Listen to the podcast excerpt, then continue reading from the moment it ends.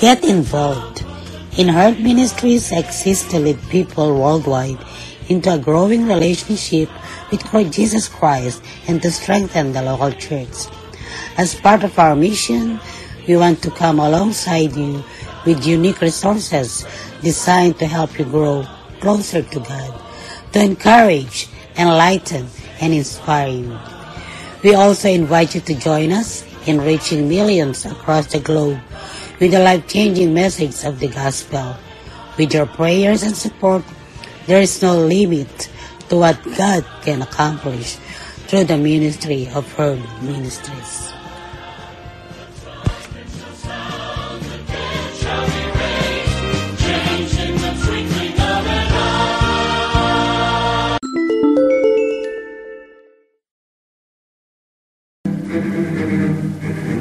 Ministries Podcast Radio.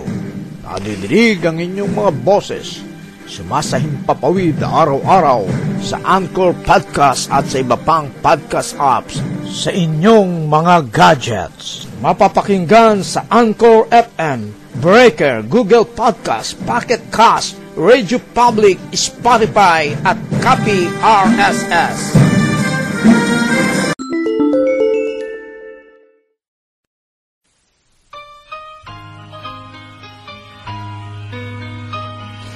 Morning to everyone. This is your kababayan, Kuya Roland in Herd Ministries Podcast Radio. Wishing all the best that you are in good health condition.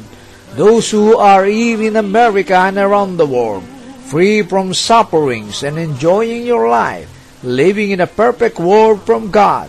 Maligayang pakikinig sa inyong lahat maging saan man panig ng mundo kayo naroroon ang paggabay nawa ng Diyos ay palaging sumainyo.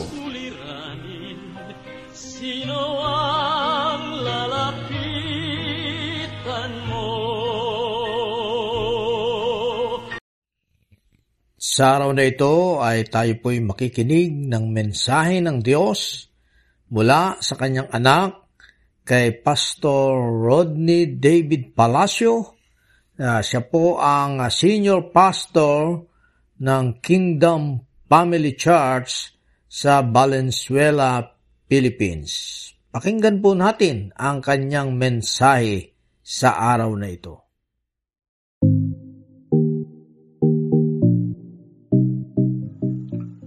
Alam po natin na napakahirap po na magkaroon ng transformation o pagbabago, either personally po or sa pagbabago sa ibang tao, lalo na po kung ikaw yung nais mong tulungan siya na magbago. At alam ko po na marami po sa atin, gusto po natin makakita o makita ang pagbabago sa napakarami pong bahagi o areas ng ating pong buhay. Gusto po natin makakita ng pagbabago sa gobyerno, lalong-lalo na po sa panahon ngayon, lalo puti na lamang po ay medyo naayos na po yung uh, speakership sa House or sa Congress. Gusto rin po natin makakita ng pagbabago, no, renewed change sa ating pong uh, environment dahil nga po dito sa climate change na ating pong uh, nararanasan. Gusto po natin magkaroon ng mga pagbabago sa mga balita, sa news na ating nakikita sa media, ano po, at even po sa mga tao na nasa paligid natin. Maaaring gusto mo magkaroon ng pagbabago na makita mo sa iyong anak either sa kanyang pag-aaral, sa kanyang ugali, o sa anumang bahagi ng kanyang uh, buhay. Maaaring gusto rin makakita ng pagbabago sa iyong asawa at higit sa lahat, most probably, ay gusto mong magkaroon ng pagbabago o makita ng pagbabago ang sarili mo o personal mong buhay. So, ito pong araw na ito ay pag-uusapan po natin that there is hope, hope for transformation na maaari pong mag-lead sa transformation ng buong sanglibutan na ito. Ang kailangan nga lang po ay mag-start ito sa atin. Magsimula po ang pagbabago sa atin at yung pagnanais natin, yung ating willingness na tayo naman po ay mabago. Muli po, I am Pastor Rodney and welcome to your kingdom appointment and to your new life in the Spirit.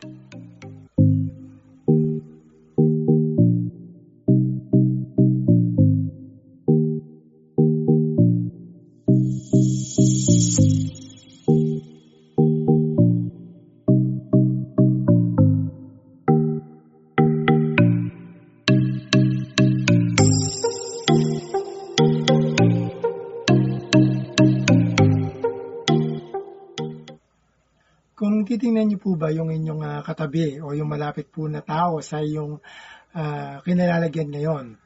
Kung saan ka man po naroroon, ay ano pong nakikita niyo po sa kanya? Or sabihin po natin, sino po ang nakikita niyo po sa kanya? Nakikita niyo po ba ang ah, image ng ating Ama sa langit sa kanya? Nakita niyo po ba yung mesyas sa kanya pong buhay or sa kanyang aura? Nakikita niyo po ba ang pagkilos ng Holy Spirit sa kanyang buhay? Eh, bago niyo po sagutin yan, ay bumalik ka naman ngayon sa, sa sarili naman natin. Tingnan niyo po naman yung sarili po ninyo o yung sa atin po. Kung titignan po natin yung ating buhay, at tatanungin niyo naman yung katabi mo, ay tanongin niyo nga po, ano naman ang nakikita nila sa iyo? O sino naman po ang nakikita nila sa iyo? Nakikita rin po ba nila sa iyo ang ating Ama sa Langit? Nakikita rin po ba nila sa iyo ang Mesyas? O nakikita rin po ba nila ang pagkilos ng Holy Spirit sa inyo pong buhay? So kung hindi pa po, ay ito po yung ating chance at that we are going to talk about ngayong araw po na ito ay yung chance na na magkaroon po ng pagbabago sa ating buhay at siya po ang makita sa bawat isa sa atin. Ang pag-uusapan po natin yan, yan po at sa mga susunod na linggo. Upang sa ganon, ay masabi po natin, yung sinabi ng ating Mesyas, sa 149b, ang nakakita sa akin ay nakakita na sa Ama. Ang sarap po sigurong sabihin iyon. So start po tayo sa verse na ito. Sabi po dun sa Galatia 2.20a, Kaya hindi na ako ang nabubuhay ngayon, kundi ang Mesyas na ang nabubuhay sa akin. So ibig sabihin po, kung hindi na po tayo yung nabubuhay, if, you, if, you, if it is no longer uh, you, hindi na po ikaw nabubuhay sa iyo, sa iyong buhay, then meron ka na ngayong bagong buhay. Iba na yan. May bago ka na, na kung saan hindi na ikaw yung nag-ooperate. Kasi hindi na nga po ikaw yung nabubuhay. So, there is someone or other other person that is already operating sa inyong buhay. At yun po yung nais ng ating kapatid na yung Holy Spirit naman po ang mag-operate sa iyo pong buhay. Once na ikaw po ay na-born again in the Spirit. Ano bang ibig sabihin nito? Ang ibig sabihin po nito, yung dati mong buhay kasi ikaw ang nasusunod. Ikaw po yung nag-ooperate within you sa iyong buhay. Ang problema, ito, pag tayo po ang nag-ooperate, di ba tayo madalas, we make wrong decisions.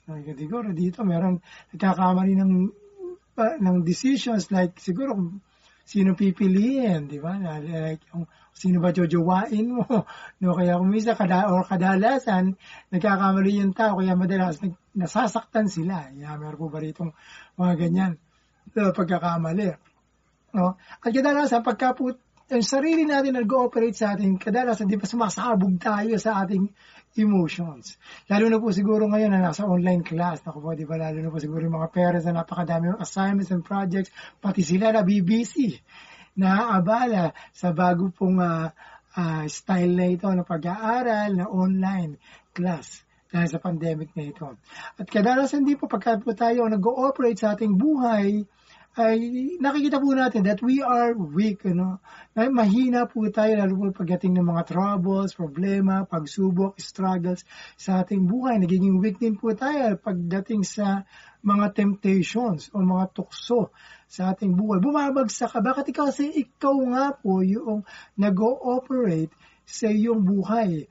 Kaya kung minsan pati, pati pagka may pandemic, di ba, madalas tayong nagpapanik, nagpapanik or nag, na meron tayong fear kapag ka po mayroong mga crisis like financial crisis or even tulad po ng pandemic nito natin pong nararanasan. Why? It's because yung flesh, ikaw yung nag-ooperate sa iyong buhay. So, ano ba itong new life na ito? Pagka po kasi sinabi nating new life, ang ibig po sabihin nito, bago nga eh. Therefore, hindi pa po ito nangyayari before. Hindi pa po ito nag exist before. Kasi bago lang ito sa'yo. Hindi ka pa nakakita nito. Because before, because Ayun nga it is something new and this something new na sinasabi po ng Bible natin pag-uusapan ay napakalayo po. It's far more different than dun po sa luma mong buhay o luma mo pong pagkatao. Sabi nga po doon sa 2 Corinthians chapter 5 verse 17, kaya kung nakipag-isa na sa mesya sa isang tao, isa na siyang bagong nilalang. Wala na ang dati niyang pagkatao. Sa halip, ito'y napalitan na ng bago. So yung pong word na new po dyan, ay, hindi po yan yung neos. Kundi ito po ay yung kainos. Kasi yung neos po ay, yes, bago po siya, pero same lang po yung kind and substance. But when we say kainos, it is new in form, but it is also new in kind or substance. Po. So, ibig sabihin, it's a different kind of a new life. Ang nais pong ipagkaloob sa iyo ng ating Ama sa langit. No, compared po doon sa luma mong pagkatao, luma niyo pong pagkabuhay. So, parang ganito po yan. Parang yung ating Ama sa langit, yung tatay mo sa langit, ay hinihingi niya sa iyo yung luma mong jeep, yung luma mong isusu. No, na 1990 model lang, kapal-kapal na lang usok, kinakalawang na. No, at nais po niyang palitan, alam alam po kung ano, nais siya pong palitan ng 2021 model na Bugatti. Yan, ewan ko kung meron na po niya, pero siguro meron na po noon. So, kung ganun po ba yung offer sa iyo ng ating Ama sa Langit, eh, pag-iisipan niyo pa ho ba yun, yung jeep mo, no? Yung Isuzu Jeep mo na puro usok, o yung Malagueña o Bulaqueña mo na Jeep na 1990 model pa, na, na dapat na face out na, papalitan po niya na 2021 new model ng Bugatti. Pag-iisipan niyo pa ho ba yun? O nagmamadali ka at kumahog na grabe yung opportunity na binibigay sa iyo ng ating Ama sa langit. Alam niyo po, nakakalungkot, marami pa rin pong tao ang nag stick doon po sa lumang model na kanyang buhay. Kumbaga, pinag enjoy pa rin sila doon sa jeep.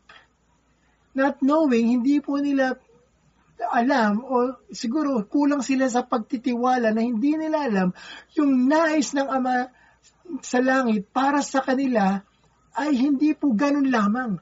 Kundi hindi nila alam na gusto pa lang itong palitan ng isang parang Bugatti model kind of life na bago, fresh na fresh 2021. Ang problema sa mga maraming tao, kulang sa tiwala sa ating mga natatakot sila na iwan nila yung dati nila pagkatao, yung old model nila, yung jeep na umuusok-usok na na may problema, kaya nila nag enjoy pa sila doon, hindi nila alam yung true enjoyment nila, mas mag enjoy sila dito sa bagong buhay na ino-offer ng ating Ama sa langit. Kaya napakadami pong na-deceive ng kaaway. Po, na kung saan marami pa rin ang nakakapit doon sa lumang pagkatao na nag enjoy sila doon sa sira-sira, puno-puno ng kasalanan, puno-puno ng problema, daming pasakit, sakit, hurt from within, ano po, ang daming struggles, not knowing, itong ipapalit sa kanila, they will become strong, they will always have joy, they will always have peace, ano po, and ako sa ang saya ng bagong buhay na kanilang ino-offer. So it's like enjoying no, an old na umuusok na jeep no, na hindi nila napapalitan ito ng isang bagong Bugatti model. So sino po ba dito gusto mo ng ganong klaseng bagong buhay na inaalok ng ating Ama sa langit? Meron po ba dito gusto mo pa rin sa lumang model, sa lumang buhay, doon sa old jeep new uh, or old life mo na umuusok na at kinakalawang na.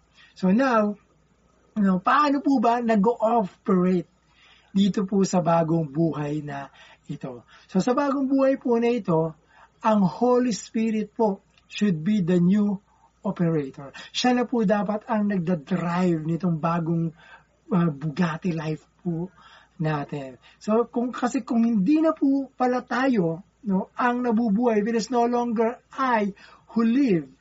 Then ganun din po, it is no longer I who loves and forgives. So hindi na rin po ako yung umiibig. Hindi na rin po ako yung nagpapatawad kasi hindi na nga po ako yung nabubuhay. Eh.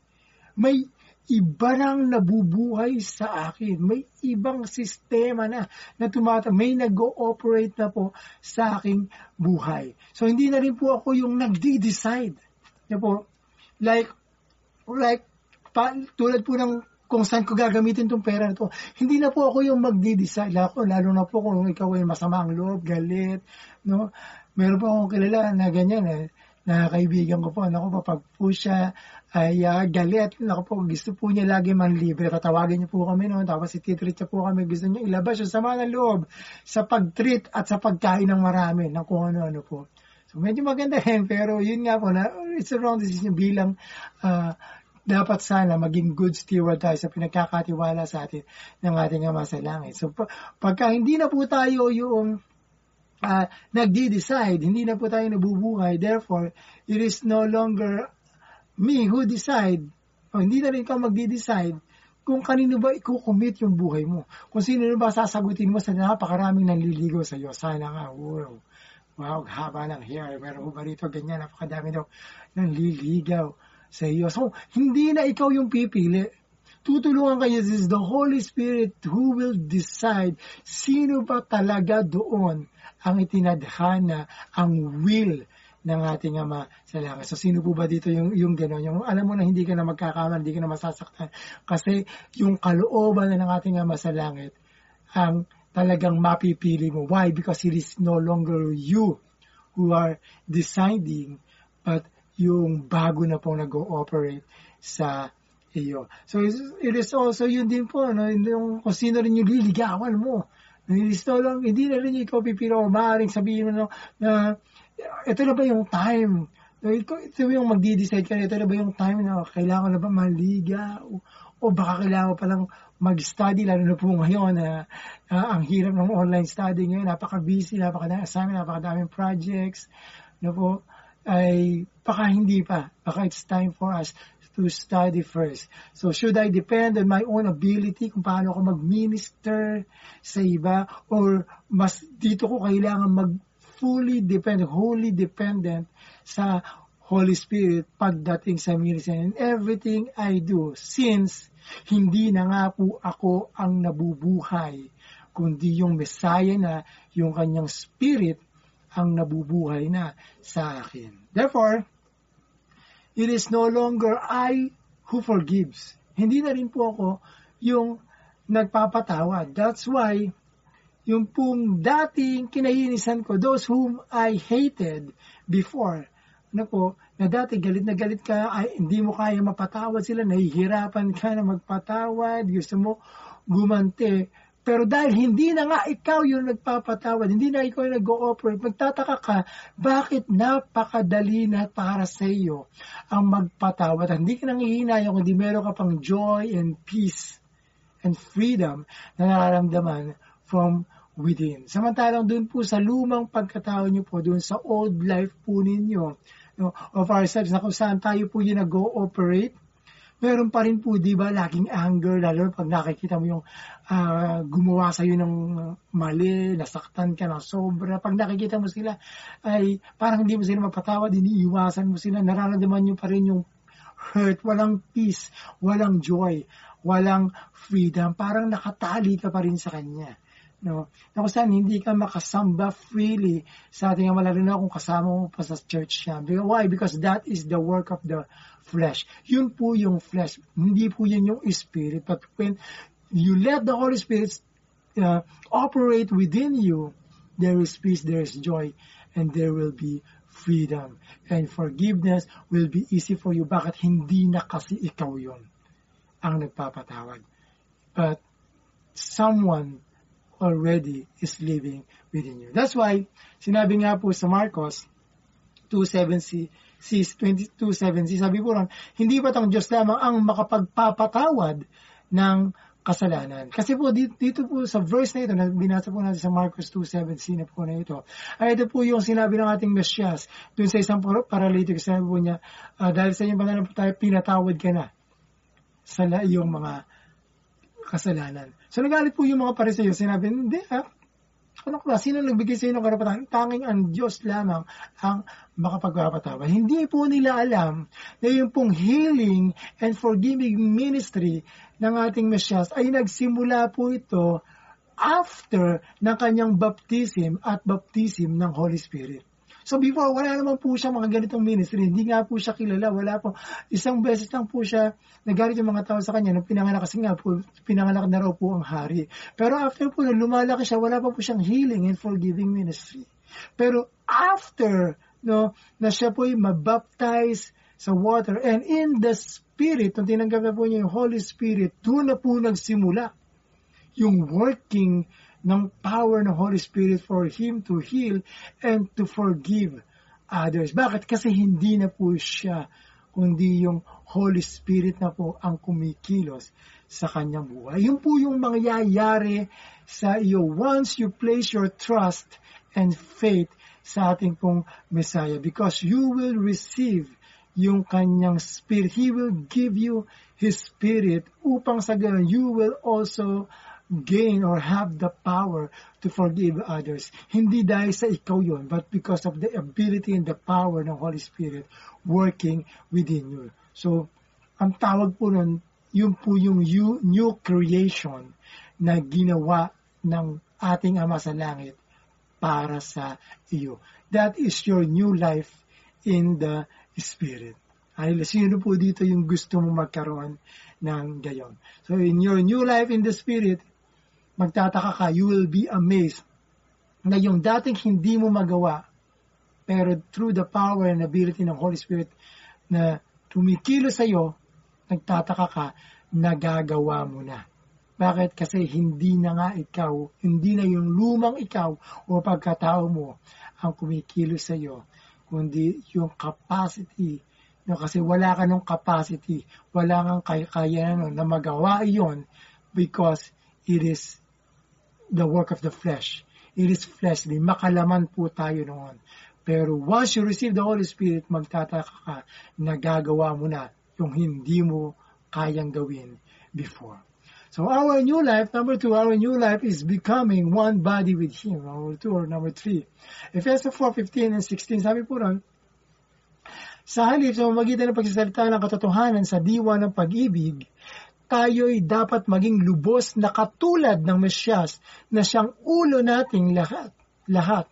Sa magitan niya, ang buong katawan ay pinag-uugnay-ugnay ng mga kasukasuan na mula rin sa Kanya. At kung maayos na gumaganap ang tungkulin ng ng tungkulin ng bawat bahagi, lumalaki ang katawan, ng katawan ng Mesyas, the body of Christ, at pinapatatag nito ang sarili sa pamamagitan ng pag-ibig. So, ibig pala sabihin, without Him, without our Messiah, nabubuhay po tayo independently. We are independent. Anong ibig sabihin? Tayo po nagpapakain sa sarili natin, tayo nagpapagod, tayo nagwo-work for ourselves, tayo po nagdi-decide kung anong gusto nating gawin, kung anong gusto nating uh, uh, para sa atin. And ang problema, pagka dumating na yung trouble, yun, saka po tayo bumabalik sa Kanya. Saka po tayo bumabalik sa ating ama, saka po tayo bumabalik sa ating family. No, para po yung prodigal son, alam niyo po, yung prodigal son, nag-decide po siya na mamuhay independently from his family, from his father. Lumayas po siya sa katahanan ng kanyang ama, no, kumbaga sa church, lumayas po sa tahanan ng kanyang ama, at nag-decide po siya kung paano po niya nais mabuhay. At nung nagkaroon lamang po ng tagutan, nagkaroon ng trouble sa kanyang buhay, doon lamang po niya naisip na bumalik muli sa kanyang ama at sa tahanan o sa kanyang family. So, maganda po sana, wag na po natin hintayin na dumating pa yung mga trouble sa atin. Saka pa lang po tayo babalik. Mas maganda po ngayon pa lamang po, bumalik na tayo sa Kanya. At wag na po natin hintayin yung troubles ang dumating sa atin para po tayo bumalik sa alam naman po nating tama at dapat po nating ginagawa. Because ang great plan po ng ating Ama sa Langit ay hindi po tayo maging independent sa ating mga sarili, kundi gusto niya po ay tayo maging interconnected and interdependent.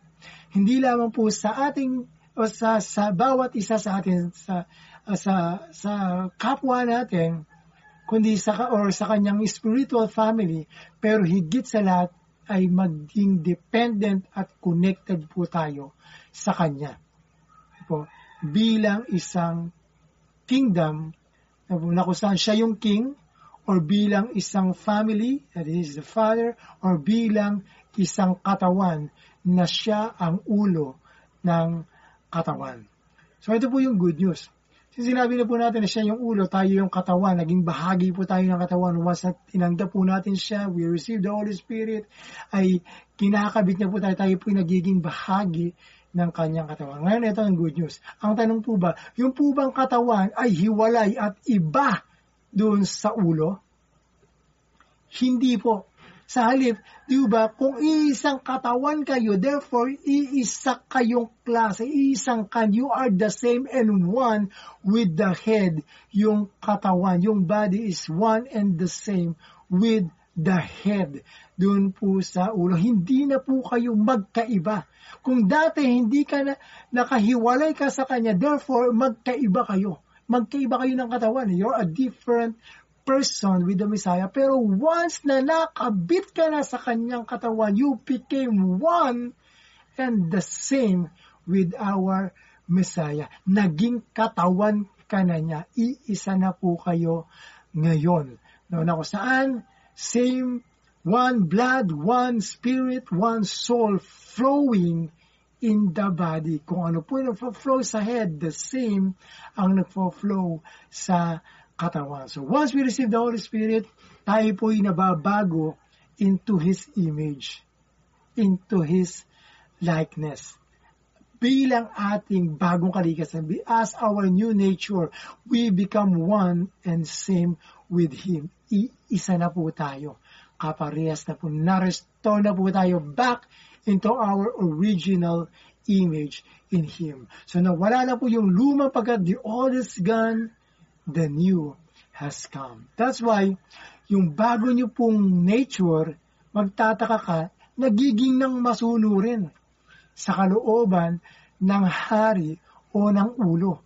Diba yung katawan kasi, once na ito nakakabit sa ulo, tulad ito, nagdi-decide ako, automatically, sumusunod ang kamay ko, ang katawan ko sa kalooban ng aking isip. Pag sinabi kong ituro ko ito sa side na ito, tuturo ito. Pag sinabi ko tuturo, hindi po ito nagreklamo. Automatically, bakit iisa na po kami. Pero pag ito'y nakahiwalay, hindi ko po siya mapipilit. Kahit po anong sabihin ko sa kanya, kahit anong preach ko sa kanya, kahit anong teachings ko dito, kahit anong bukas ko pa ng Bible, sabihin ko sa kanya ito, hindi po niya yun magagawa. Why? Because nakahiwalay po siya sa ulo, sa katawan na nagdi-decide and walang spirit na dadaloy sa kanya that will give him the power or her the power to do the will of our Father. Sa halip, posible pa akong magrebelde yan. Posible pa niyang uh, i-contradict or i-justify yung ganyang ginagawa kahit labag at hindi na umaayon sa kalooban ng ating Ama sa Langit. Bakit? Because He's hiwalay nga po at iba siya sa katawan. So that's why our King said sa Marcos 3.35, sapagkat ang mga sumusunod sa kalooban ng Diyos, ang aking mga kapatid at aking ina. So, yun na po yung kanyang family. So, the reason na nakakasunod na po sila, sabi yun lang po sumusunod sa aking, sa kalooban ng aking, sila po yung aking family. Sila po yung aking ama, sila po yung aking ina. Sila po yung aking kapatid. Bakit ngayon ang tanong, bakit po sila nakakasunod? Kasi meron na po silang bagong buhay in the Spirit. They already receive a new life in the Spirit. Kaya po nakakasunod na po sila sa Father. Natanggap na po nila, they were already become one sa katawan ng ating Mesias. At siya na po ang ulo na nasusunod sa katawan. That's their new nature. Kaya po sila nakasusunod. Tingnan nyo nga po yung katabi niyo. Mukha po bang nakasusunod yan?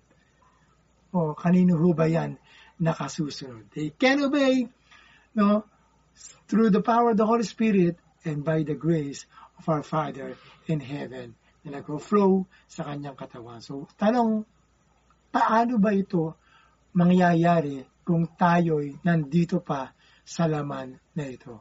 How can that no, be done while we are in this flesh. Siguro po, una, kailangan maramdaman po muna natin, ma-confirm po muna natin yung presence ng Holy Spirit sa ating pong mga buhay. Kung natanggap na nga po ba natin talaga na po siya at inilagak na po natin ang ating buhay, ang ating pagtitiwala sa ating Mesyas. Tanong, paano po ba natin malalaman that He already lives in us, yung kanya pong Espiritu. So, gagawa po tayo ng ano, isang exercise muna po. So, ang gagawin po natin is you will place, place your hand or your hands Sige po dito sa either sa stomach or in the middle between your stomach and your chest. Na po, at may ipadadama po ako sa iyo from within. Po, meron kayong mararamdaman from within. Kung yung Holy Spirit po, nandyan na po, naninirahan, ay meron po akong mga katanungan na dadamihin niyo po. First is, uh, yung po bang ating Diyos sa langit, tinatawag niyo po ba siyang Ama, Tatay, o Diyos? Kapag po ba kayo nananalangin, naniniwala po ba kayo na siya po ay Tatay at Ama ninyo? Pag po ba kayo nananalangin, paano niyo po siya tinatawag? Tatay, Father, or Dad? Ngayon, pangalawang tanong po, nararamdaman mo ba with confidence and peace and joy na alam mo, naniniwala ka na ikaw ay anak ng Diyos o ng ating Ama sa langit. So, pakiramdaman niyo po sa loob, kapag sinabi mo, sabihin niyo nga po, can you call Him your Father? Can you say with confidence na anak ka niya? Ngayon, kung if you feel peace, joy, and confidence sa pagtawag sa Kanya as your Father, at pag-declare sa iyo na, na ikaw ay isang anak ng Diyos, anak ng iyong Ama sa langit, then you have received yung Holy Spirit. Bakit po? Because sabi nga po dun sa Romans 8:16, ang Espiritu ang nagpapatotoo kasama ng ating Espiritu na tayo ay mga anak ng Diyos. So yung presence po pala ng Holy Spirit ang nagko-confirm na tayo po ay anak ng Diyos. So once na dineclare mo yon, nararamdaman mo there is joy, na excite, meron kumikilos, o meron ka nararamdaman na peace and confidence that you are a child of the Most High. Pero once na ang nararamdaman mo is doubt, nagdududa ka, parang hindi ko nararamdaman, parang wala lang, parang walang peace, parang may kumukontra, parang hindi ako masaya, parang walang confidence, then baka wala pa po sa inyo ang Holy Spirit. Hindi nyo pa po tinatanggap. Well, kung hindi nyo po yun naramdaman, hindi po yun masama. It's not that bad. Bakit po? Kasi yun nga po yung dahilan kung bakit po kayo narito ngayon at nakikinig sa message nito. Sapagkat ito po yung pagkakataon na kung nais po ng ating Ama na ikaw ay maging bahagi ngayong araw na ito ng kanyang family at ng kanyang katawan that you may receive His Spirit today. Yun po yung good news na nais niya pong ma maipaabot sa iyo sa araw nito. That you can have a new life in the Spirit, having the confidence na ikaw ay anak ng kataas-taasang lumikha sa ating lahat. So, if you are ready and you, you want to confirm, if you want to uh, be part of His family at maging anak ng ating Ama sa Langit, join nyo lang po, join lang po kayo sa prayer na ito na ating pong gagawin. Ngayon, kung kasama nyo naman po ang inyong family at yung nais nyo po sila na maging anak ng ating Ama sa Langit, at magkaroon din po sila ng peace, joy, and freedom from within to receive the Holy Spirit, isama nyo rin po sila sa panalangin na ito. So kung ready na po kayo at ang inyong family kasama po ninyo, tayo po ay manalangin. Aming Ama sa Langit, salamat po sa opportunity na ito for us na maging uh, anak niyo po at maging bahagi ng iyong family, excuse me. Na kung saan ay pagkakalo niyo po sa amin ang iyong banal na espiritu na siyang magko-confirm sa aming pong mga puso na kami nga po'y iyong mga anak. Aming Ama sa langit, kami po'y sa mga oras na ito, naniniwala sa iyong kaysa isang anak na iyong pinadala upang mamatay sa aming mga kasalanan, upang kami po ay iyong mapatawad. Salamat po sa iyong anak na ito at sa iyong pagpatawad sa amin. Tinatanggap po namin ang kapatawaran na ginawa po ninyo sa amin sa umagitan ng iyong anak na namatay sa krus para sa aming mga kasalanan. Salamat po aming Ama na sa mga oras na ito, kami po'y inaangkin nyo na iyong mga anak. By your grace, bagamat kami po'y mga makasalanan, ay nais nyo po ipagkalob sa amin ang isang bagong buhay in the Spirit. Hindi po namin ito pinaghirapan, kundi ito po'y pinagkaloob po sa amin ng libre by grace by giving us your Holy Spirit. At ngayon aming Ama, kami po'y iyong anak at ikaw po ngayon ang aming Ama sa langit. Pagkakataon po na ito ay hilingin po ninyo sa iyong Ama sa langit, sincerely mula sa iyong puso, hilingin mo ang Holy Spirit na ipagkaloob sa iyo sa mga oras na ito. Hilingin mo, pumatok ka sa heaven, ask, seek, and knock for His presence right now. At hilingin mo na ipagkalob sa iyo ng iyong Ama sa Langit ang kanyang banal na Espiritu. Sige po, it's time for you. Ask the Holy Spirit. Ask your Father and He will give you with confidence by His grace through His Son na namatay sa cross. Sige po, ask Him, hilingin niyo po sa ating Ama. Father, we thank you sa new life in the Spirit na ito. At hinahayaan po ngayon namin ang Holy Spirit na yung pinagkalob sa amin. O Holy Spirit, ikaw na po ngayon ang mag-operate sa aming po mga buhay at hindi na po kami. And help us to be always sensitive at aware and always na po na pinapakiramdaman namin ang iyong presensya at lagi po kami makikipag-usap sa iyo at hindi po kami magdi-decide sa sarili po namin, hindi po kami kikilos, magsasalita, mag-iisip sa sarili lamang po namin, kundi uh, at tatanggapin po na kikilalanin po namin ang iyong presence always, all the time sa aming pong mga buhay. Thank you, Father, for making us part of your body, the, body of the Messiah, upang kami mag-partake ng iyong glory ang glory of our King. As one body with Him, His image, kasama po ng kanyang misyon sa sanlibutan na ito. Sa mga oras na ito, tinatanggap po namin ang iyong mga pangako, ang iyong protection, ang iyong mga blessings na nakalaan po para sa iyong mga anak, at ang power from within to do your will bilang isa na pong bahagi ng iyong katawan with spiritual gifts and spiritual power through the presence of your Holy Spirit. We ask your Holy Spirit na siyang mag-operate ngayon sa aming buong pagkatao at buong buhay. Kineklaim po natin ito, namin ito lahat ngayon by faith in your Son, our Messiah. In Yeshua Jesus' name, Hallelujah.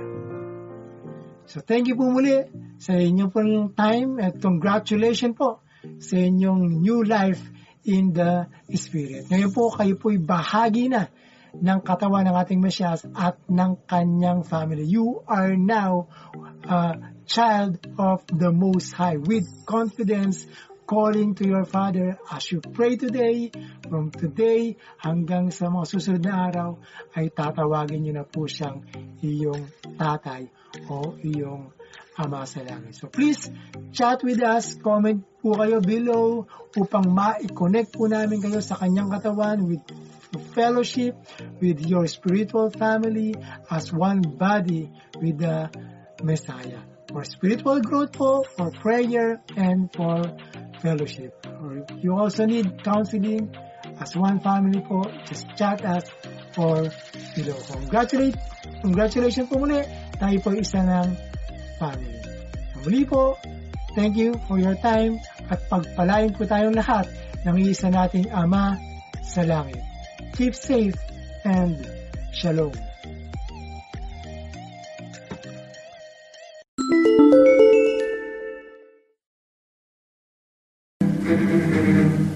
Heard Ministries Podcast Radio. Nadidinig ang inyong mga boses. Sumasahim papawid araw-araw sa Anchor Podcast at sa iba pang podcast apps sa inyong mga gadgets. Mapapakinggan sa Anchor FM Breaker, Google Podcast, Pocket Cast, Radio Public, Spotify at Copy RSS.